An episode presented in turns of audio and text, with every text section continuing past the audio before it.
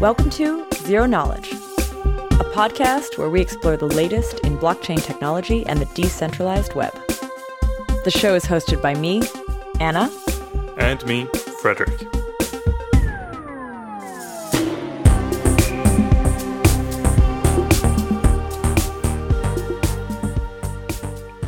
Today we sit down with Dominic Tarr to talk about P2P networking and secure scuttlebutt.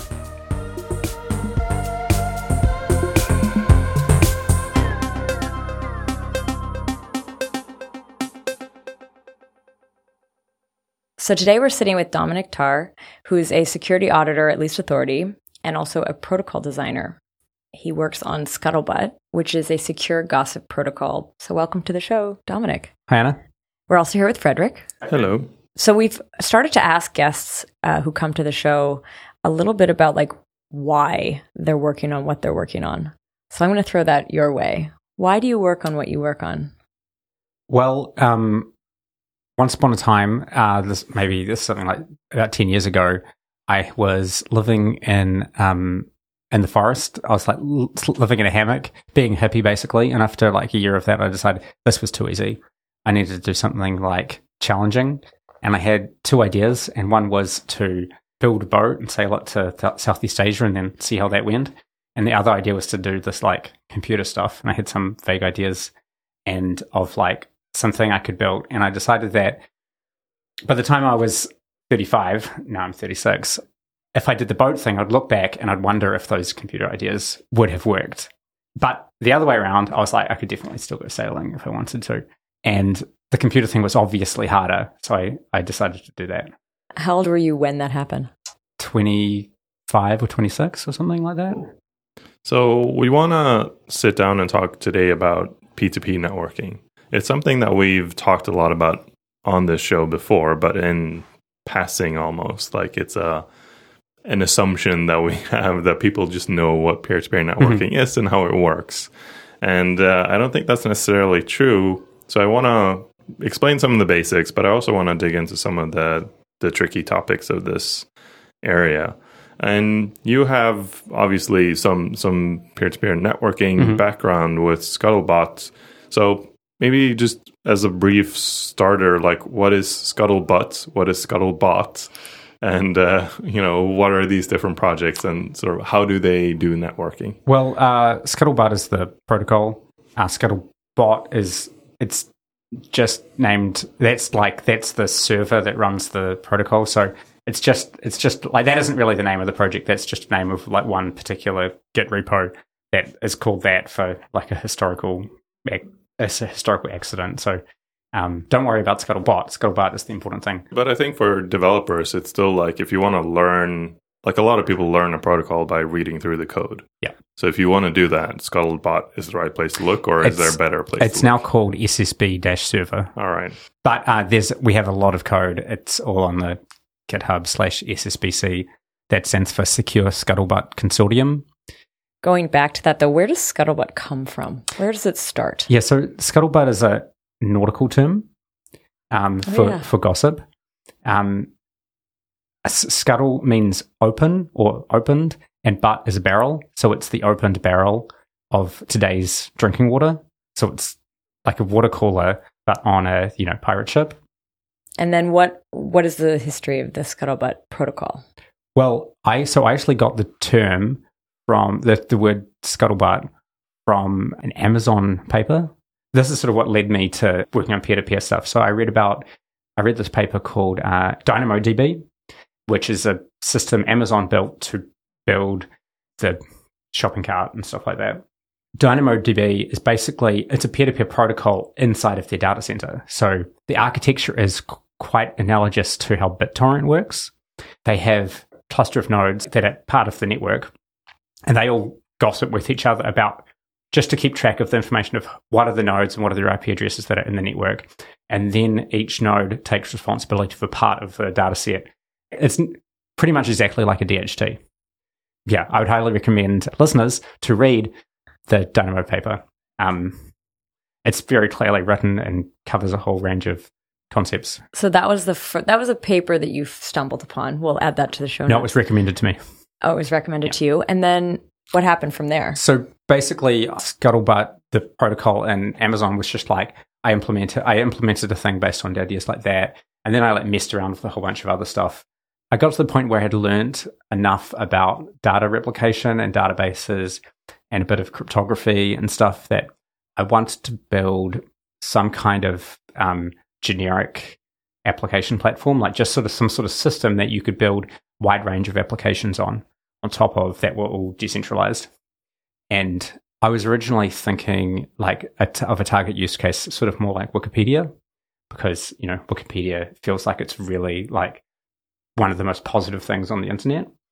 I started was trying to explore ways of doing um, like generic replication, and I sort of came to the conclusion that it was much more you could much more efficiently replicate like structured data than just arbitrary data. And the simplest structure I knew was an append only log. One day I realized that um, that social networks basically mapped to this. And people like using social networks, even they probably like it too much. But that gives you like a story about like this is how the you know this is if you build this, it will grow because people are addicted to using this kind of thing. You know, like the whole decade before blockchain became a thing, like every application was just a social media application. So um, you could build all of them using this approach. Mm. So you scrapped the Wikipedia yeah, idea. I was just like put that back in the put that back in the pile. I'll just I'll just focus on like the simpler thing that still does eighty five percent. Interesting. Of. So like you actually had a use case right off the bat, like, or did the use case come later? Um, well, no, it was like the the breakthrough was realizing that you could build a, a social media thing on it. Because one of the things I was like, I was thinking is like, if you have this decentralized system, you need some way of discovering the stuff that's on it. I want to get back to Scuttlebutt a little bit later mm-hmm. and dig into some more specifics there. But let's take a step back and, and look a little bit at networking mm-hmm. and explain some concepts. So you've already mentioned some of these things. Let's start at a DHT. What is a DHT? What does it stand for? Uh, DHT stands for distributed hash table. Uh, so it, you can a DHT works by you get all the nodes in a network, form into a circle, and then content of the network is distributed around the circle evenly. So if, if you keep track of a couple of nodes randomly scattered around the circle, when you want to look for something, you go and ask the node that's nearest piece of content you're looking for. And then they tell you either they give it to you if they have it, or they know about a node that's nearer to it. So they tell you about that node and they say, go ask that guy. And this is like, this has been around for a long time. This is back when like you were doing kind of peer to peer downloading. This yeah, would have been used um, at that time, I, I think guess. The, I'm not sure exactly. So, disclaimer, I am a DHT skeptic. Oh. But I think they sort of came around in like around 2000s. Yeah. Um, the there's a bunch of problems which I'd be happy with DHTs that I'd be happy to explain. But I think it's like BitTorrent came out, which was like 2005 or something, if I recall. Didn't use DHTs at the start, but got DHTs a little while. There was something called Chord, I think was the first one. That would have been early 2000s. And then Kademlia was the improvement on that, which is now sort of the Do you know if gold like, standard. Gnutella used it?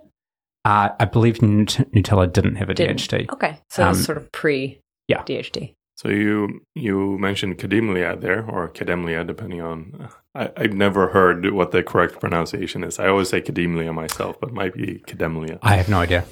But um, Kademlia, I would associate with a discovery protocol, mm-hmm. and DHTs and discovery is very tightly linked, but they're not necessarily the same. Like you can use a discovery protocol just to find one peer and, and ping it and you know do something if you want to do that. Yeah. But obviously they're kind of usually used to build the DHT or You you could use a DHT for discovery, but you could use it for other things as well. So what would you how would you explain a discovery protocol? What's the purpose? Well, in this case we're just looking for you mean discovery is to find other peers, right? Yeah. Yeah. So in each system, there's usually a peer is like let's let's start by defining what a peer is. That's a good so, start. In a peer-to-peer protocol, basically you've got a, a system, a bunch there's a bunch of computers in it, and the thing that makes the difference between a peer-to-peer protocol and a server-client protocol is that in the server-client protocol, there's like a specialized role and one computer has it, and that's the server.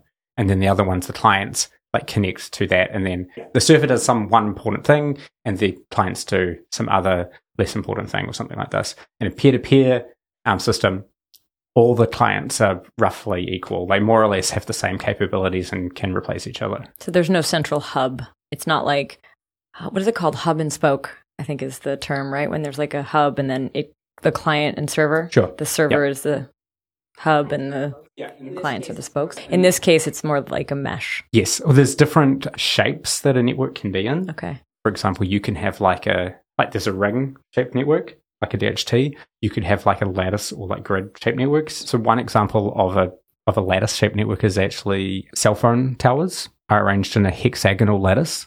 Oh, wow. Um, they have like directed like you know the antennas like shoot some frequencies that way. Okay, I'm just I'm gesturing in like a triangular shape, and then they're arranged so they don't overlap, so they don't collide with each other. And hexagonal lattice means that circular radiations of radio waves have minimal overlap. It doesn't really make sense to have um, like a lattice sort of network when it's just like computer connections over TCP. But another really good structure is actually just randomness. Like if peers are just connected randomly to each other, this is like actually really good design because peers don't need to be clever. First of all, it's just like really easy to just connect randomly. If you have a, ne- a design that works with random properties, then it'll probably gonna it's probably gonna work. Hmm. Like you don't really need to. Um, it's just easy to ensure that works. And if nodes like drop out and crash and that sort of stuff, it'll still work. Very very resilient. So, but in that scenario, like if I'm just connected to random peers and I want to send a message to Anna, not a random person, how do I find her? Like, how does my message make it there? Well, you've you've uh, you're assuming that you want to build some kind of routing thing. So there's there's various ways that people have designed systems to to do this kind of thing. Yeah, I have avoided routing designs because I don't think they're the best basis for the for the first layer because you would need to basically you can't route to directly to, to so if you could if you knew is it that route Anna was online right now and you knew how to contact her you could connect through you could just make a connection except then there's other things that throw spanners in the works like um, um, there aren't enough IP IP addresses left so there's a shortage of there's only 4 billion IP addresses and there's more devices than that now. And it basically means that, like, imagine if there weren't enough telephone numbers and some people had the same telephone number, it would mean that calling, you can't really call those people reliably. Um, it- it- so imagine a world where there were two types of t- telephones more expensive telephones that could receive phone calls, and then cheap telephones that couldn't receive calls but could dial calls. And so businesses would buy the ones that could receive calls, and regular people would buy the ones that couldn't receive calls. And this is how this is the situation with the internet. You can't really call your friends except by calling a service for like introducing your friends. Hmm. That could be fixed um, with IPv6. Um, however, it's still been like 20 years, and we're still waiting for IPv6 to be um, fully rolled out. So I'm just assuming that's not going to happen. But let's go back to this idea because I think we, you sort of said send something to me, and I think we went in the path of r- routing. Yeah. I'm I'm actually curious, uh, uh, or like I want to dig into two aspects of that question. One is is the discovery part, and what what what are we trying to discover in a discovery protocol? Are we trying to discover random pairs or anyone at all to connect to, or are we trying to discover any specific pair? Well, I mean, I'm trying to answer why why it's so hard. Why there isn't just a simple answer? Because if there was, it would exist. Because that's what everyone wants. Yeah. But the other thing, and you mentioned this already as well, and we've actually talked, we've explained this briefly on the show before, which is gossiping. Mhm. So the dumb answer, kind of, of how I get my message to Anna is I send it to everyone, Yes. and they send it to everyone, Yep. and then hopefully it gets there. Oh, that would definitely work. There's a very high chance that that will work. But then there'd be a lot of gossip out there, Yes. and I just have to go through all the gossip to find out what Yeah. is actually sent Yeah. to me. On if there's some sort of ways of like limiting how far things spread, this would totally work. Very simple and very resilient. There are protocols that are for routing, but because of this shortage of phone numbers, you need to have a, a server to introduce you. So making a fully peer to peer connection nowadays is more like being set up on a date than just calling someone. Like you need a third party involved. Okay. So then is it still really peer to peer? Well, it depends on how central that third party is. In many cases, that third party is just your router. So, like, I can connect directly to your router, but that assumes that your ISP isn't like interfering at some point. Where in many countries, the ISP controls the IP, Yep. and then you're getting some sub subnets of that. Or there can be multiple layers Yeah. of NAT uh, before you get to your thing. So it can be um, more difficult or less difficult. It depends. Um, if you're at the same like pla- if you're on the same like Wi-Fi, you can just connect directly because you're on. You can just see each other's IP addresses basically.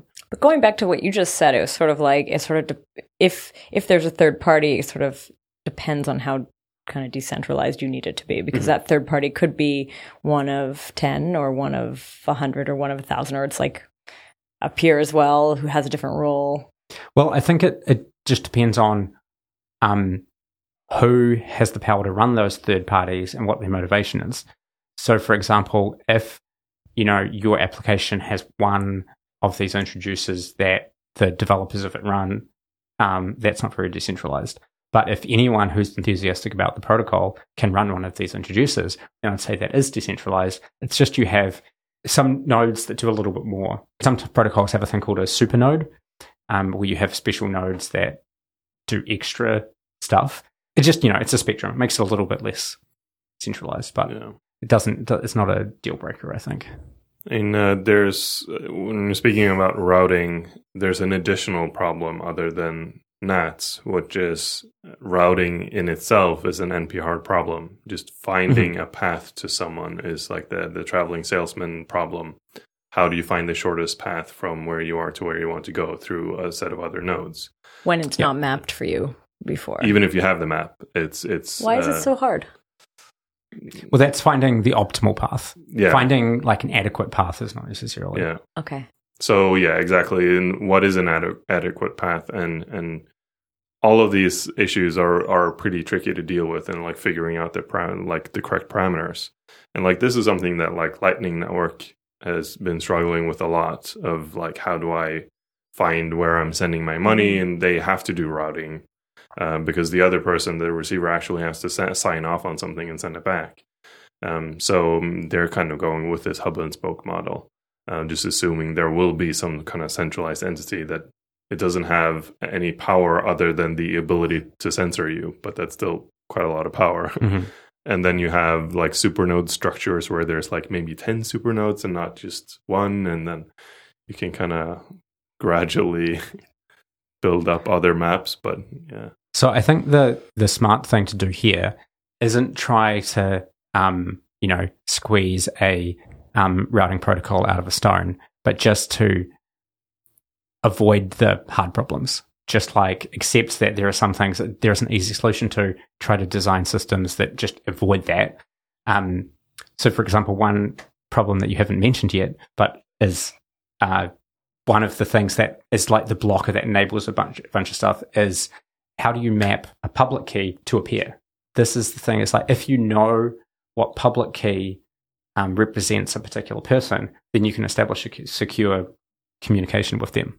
But if you don't know, then you really have no idea if the, you're talking to the right person. So uh, an encrypted channel is kind of meaningless unless you know that this is the key you're meant to be using. This is one of the problems that's like, once we solve this, it will suddenly become easy to do things like routing. I mean, in that what you just described, then it's also like identity, right? It's like Yeah. matching identity to some number. Yeah. And then, I mean, there's lots of projects that are working on that, but what's the real challenge of that? Like, what is the, what's, is it just because there's kind of no way to do it without like some centralized database? Uh, no, I disagree. Um, I think that, so I have my own horse in this race. Okay. Um, so I think the the challenge is really just make a system that people use and that people, you know, use it in a way they're like that they don't really think about it. They're just like, I'm now I'm talking to this person. That's who I want to talk to. but how do you make it? Like, the question there is like, how do, how do you, you just sort of said this is like the big problem that still hasn't been solved. Yeah. So so once upon a time there was this thing called PGP, pretty good privacy, and it used this idea called the web of trust. So this was like back in the early '90s. It was uh, it was a big deal back then. Now everyone pretty much agrees, including its creator, that it's like horribly unusable. And you would go to this. Is actually people actually did this. They'd go to these key signing parties where they'd go and then they would check each other and be like, "Yes, you are really this key," and then they would sign each other's keys and then that would go on a record that this person acknowledged that person and then you could be like if you trusted this person well they said these people were things so you could kind of figure out who was mapped to who it was like very decentralized um, and but very time intensive yeah and i've been led to believe that some of the key signing parties were attached to actual parties and some um, may not have been. I'm not really sure. I've never been to a, a key signing party. Sounds like this is one step away from like wizard hats. And oh yeah, yeah, yeah. I think so. Maybe um, not one step away at all. but anyway, it, it, doesn't. To me, I like like that idea. Seemed like it was basically sound, but it didn't really sound very fun to me. And when I came to the to this space. It was already like post mm. um, Web 2.0. And so Web 2.0 figured out a whole bunch, um, like a playbook basically of how you get people to use your application. And the first thing really is you make it fun and you don't ask people to think about it. You just like give people buttons to push, to click on and get the feedback from other users and stuff like this. Um, you go for like viral growth and that sort of stuff.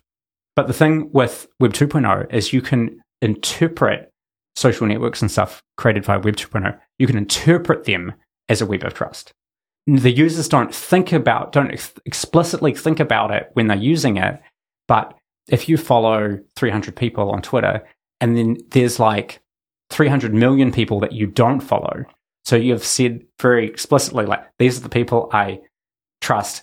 All those other people, I'm not saying anything about them. Maybe I explicitly distrust them, but it's like you like definitely say, I'm willing to receive whatever these people post. You can interpret this as, web, as a web of trust.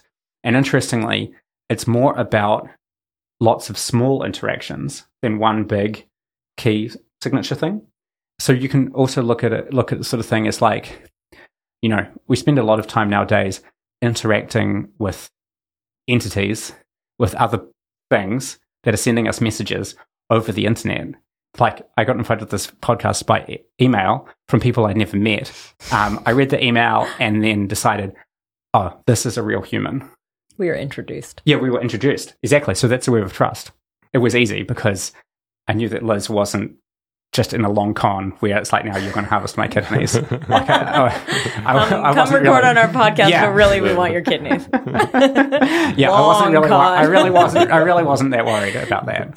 Yeah, that's interesting. Yeah, so like that idea of like the social network as already kind of having this web of trust and the friendship stuff, like that was all that so far has been built over like centralized systems yeah. and databases, which is held by single entities.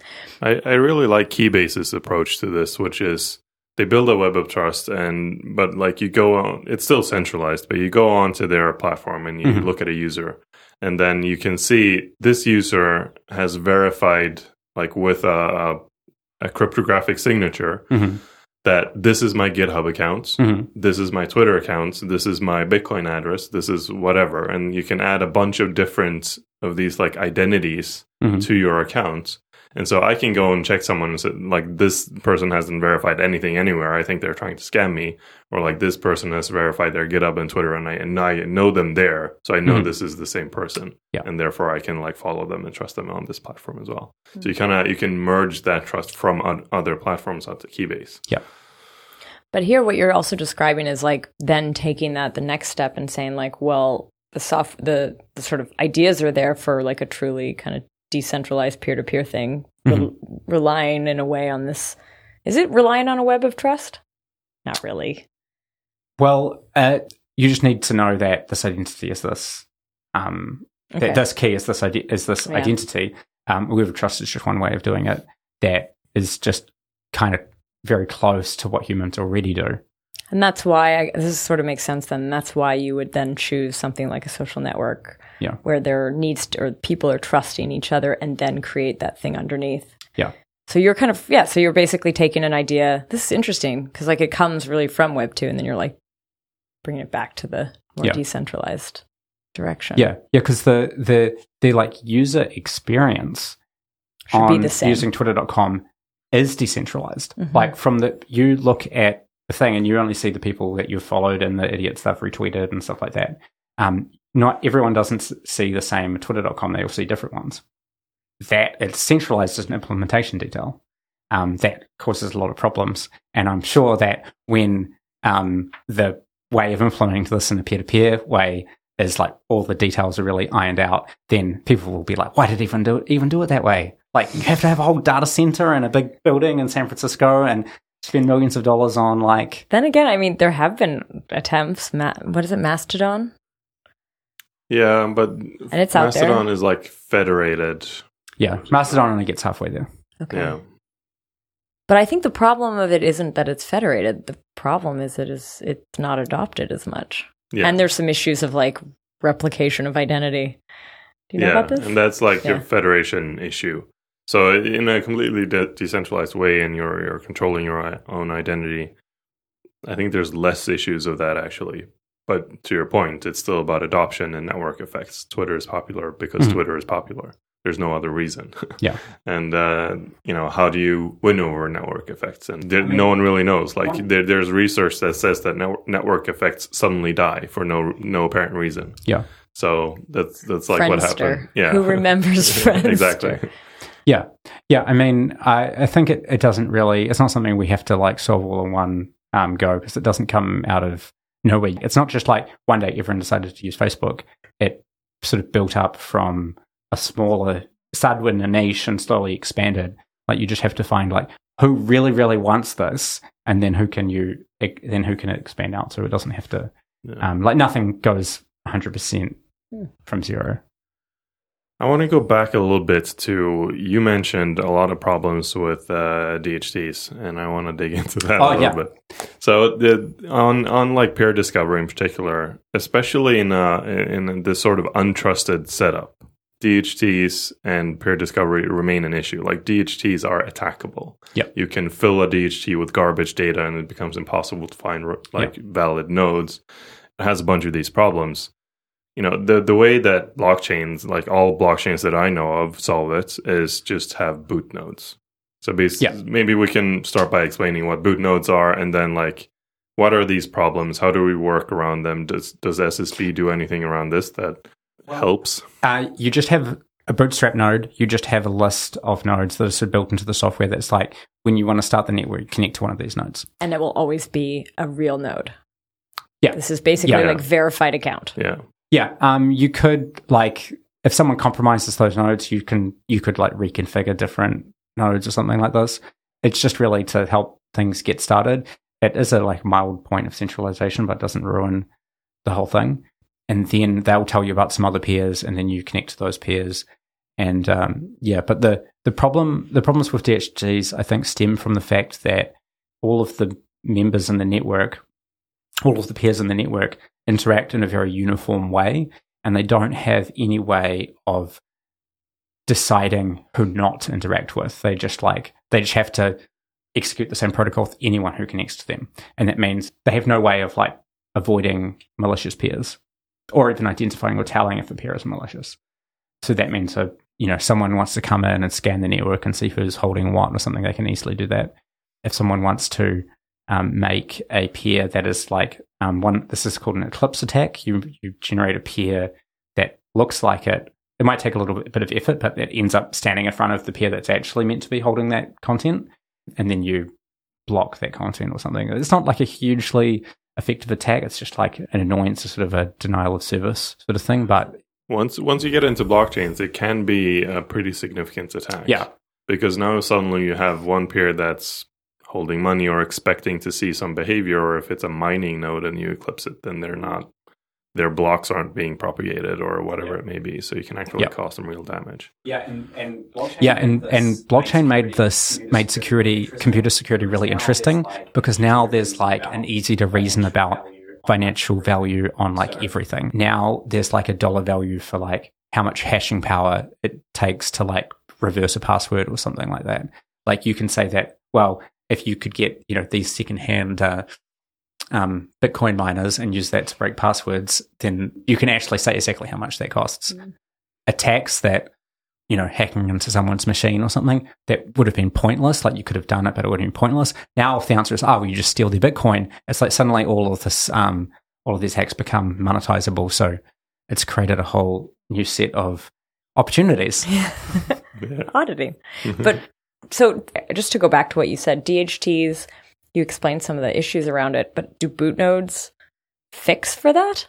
Or they just sort of like that's that's a reset button? No, um, boot nodes just um, provide a way to get started in the network. To join the network, you normally need to know some other peer in the network and that they know you, perhaps. So a boot node is is a way where it's just like here's a fixed list of things. If it, you could have another thing where it's like your friend invites you, or you have to I don't know go to something or something. D- depending on your use case, there may also be a fallback for if you find a DHT that's awfully polluted and you can't find a real node Yep. in it.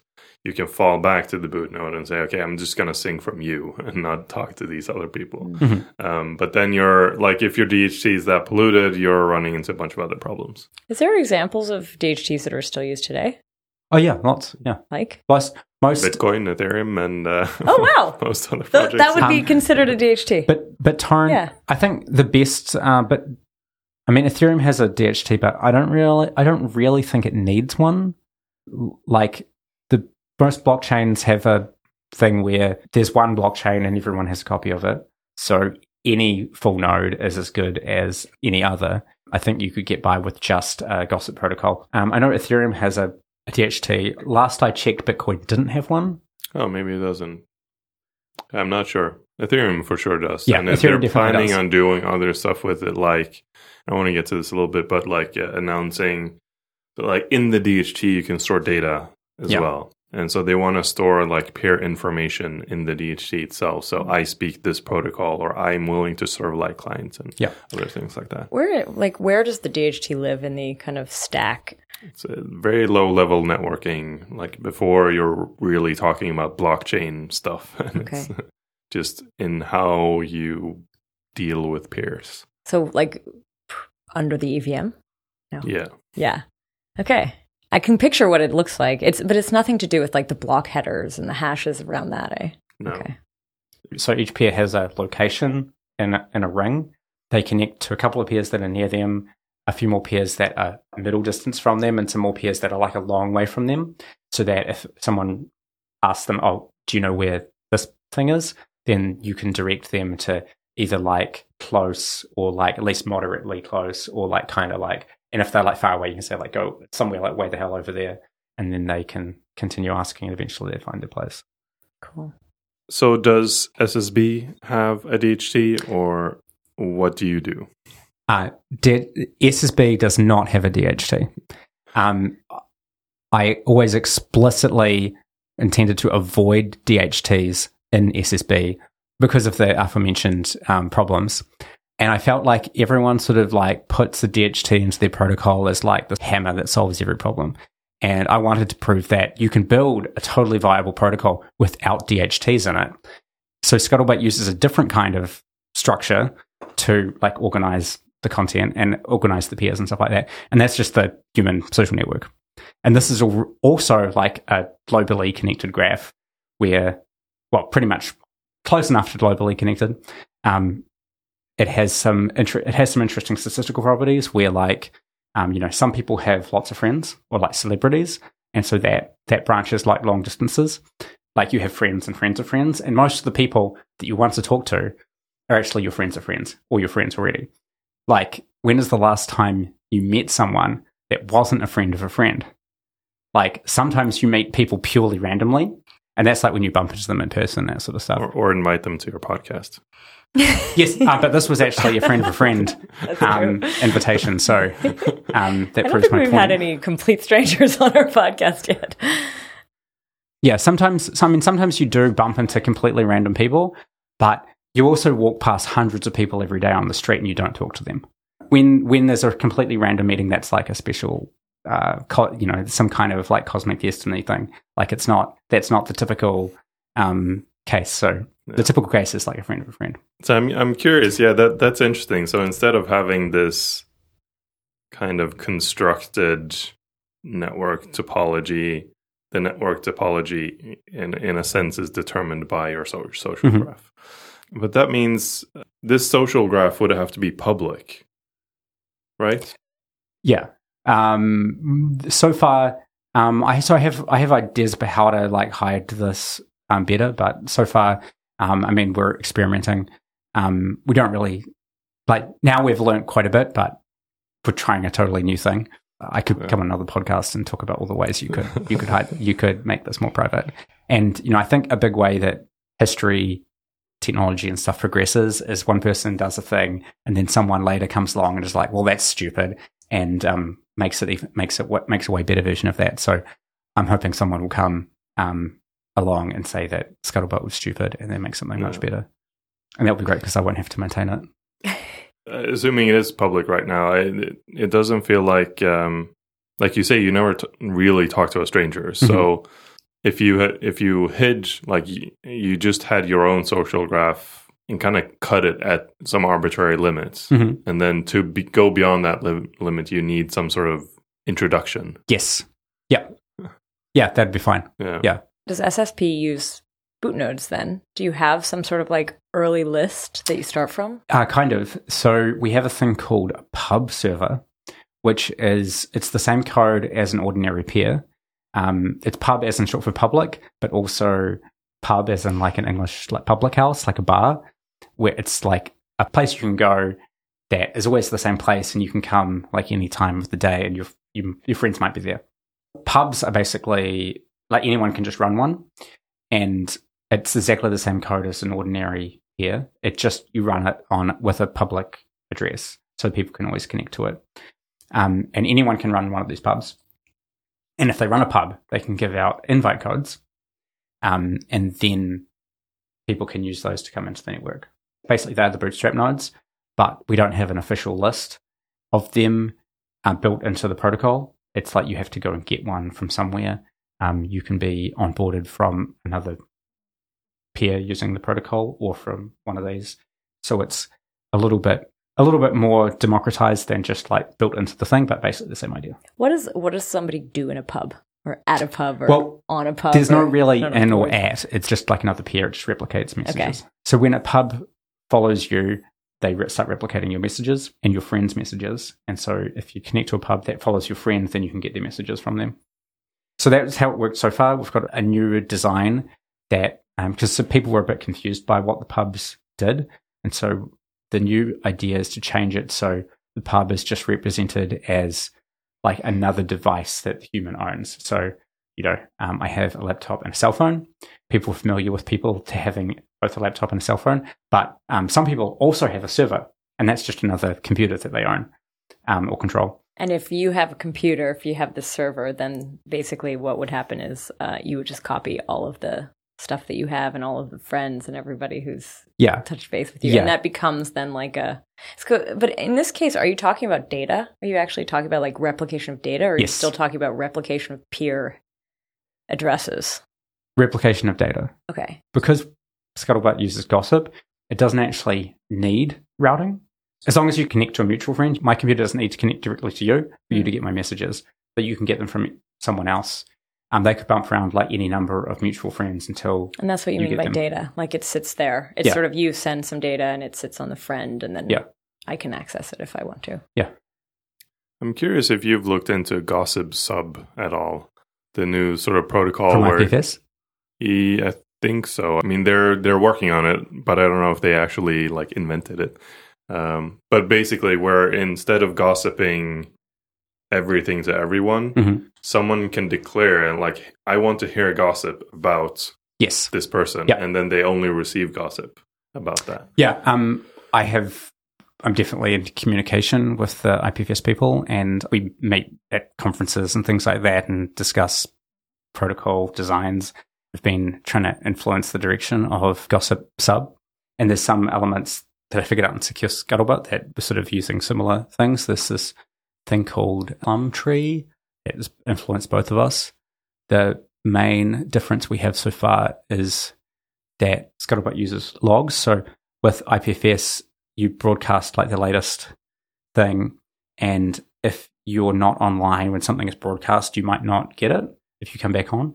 And with Scuttlebutt, if something is, it's just appended. So if you come back online after being offline, you get everything that was sent. So Scuttlebutt doesn't work very well for things that are like only the latest thing matters, like you always get the history, Yeah. but it works really well for that. Interesting. I guess it, the way you just described this and the social graph and sharing this message, like there's nothing private in your system then, is Uh, there? no, um, that's not correct. Okay. So There is. So the- Correct me. The the basic thing is you have this log of messages that you've created, and by default the messages are public, are kind of like on Twitter, but also like on Twitter you have a, a private message as well. And a private message is just a public message, except it's encrypted.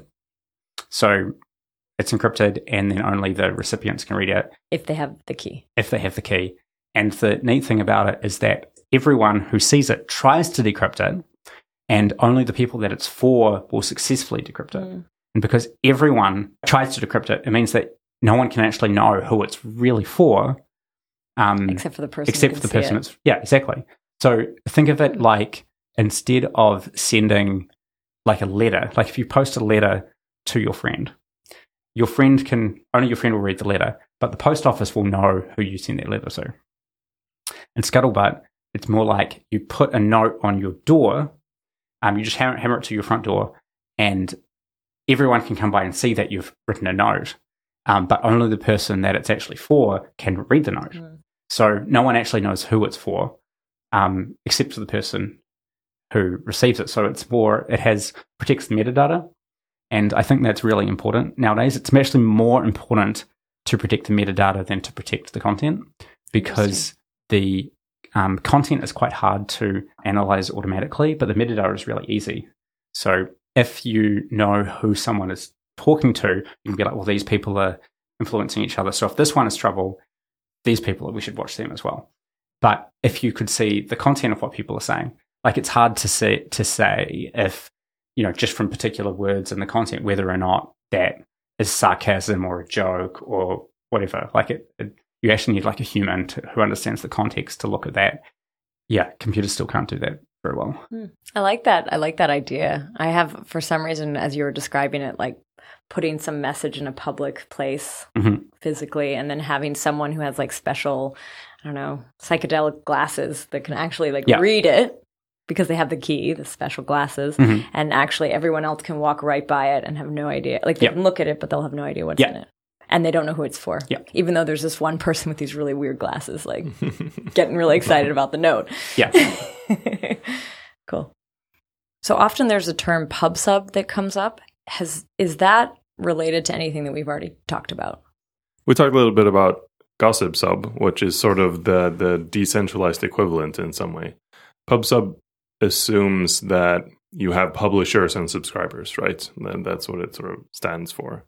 And that's true in a decentralized setting as well. Like but but for the publishers to be able to reach the subscribers directly, you need to solve the routing problem. You need to route directly and like they need to have direct or like even if not direct connections, then some routed connections to each other so that I can say, I'm going to publish this message for these subscribers.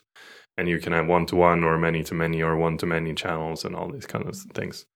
But it, you run into all of these other problems if you want to have a pub sub system. So I think the more interesting thing in like what blockchains like Polkadot and Ethereum 2 and all these other uh, systems that have multiple actors, um, they are now looking into how can we modify our gossip protocols so that we're not gossiping transactions and blocks to everyone because it's not relevant to everyone anymore. I just want to gossip these blocks or transactions to this particular shard because that's the only one they're relevant for. But they still want to use gossip because they don't know who the validators or who, who the full nodes are for this shard. Hmm. So they, they, they want to just gossip everything out, but they want to be able to say, like, only these people get it. Otherwise, you overload the whole network. In a way, can you then use that for like defining roles? Like if you have different entities with different roles, they would have special keys that would allow them to see the secret messages in a pool of gossip. Yeah, and that's the idea. But there's another crux of that matter, and, and that is how you do peer discovery in a topic based way. So we were mentioned briefly, like in Ethereum 1, we're talking about uh, adding data to the DHT to say, like, I am willing to serve light clients. Uh, but ideally, I am able to find someone who serves uh, light clients without having to go through this DHT because it has problems.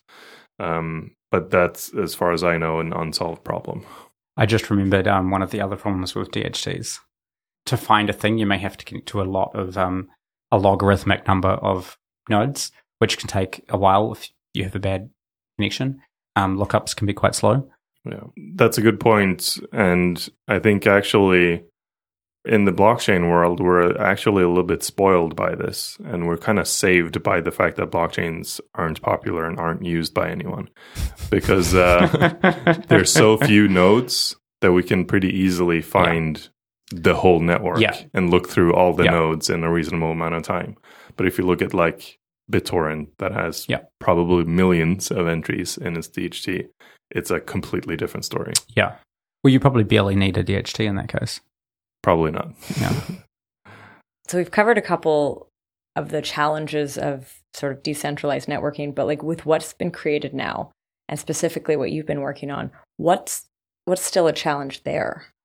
I think it's a matter of like layers. Like once you have solved the identity mapping problem, then things like messaging becomes much much more simple. It's just in the things that were the, the obvious next steps in uh, a centralized web were different to what is actually the simplest to build of most obvious things in a decentralized web.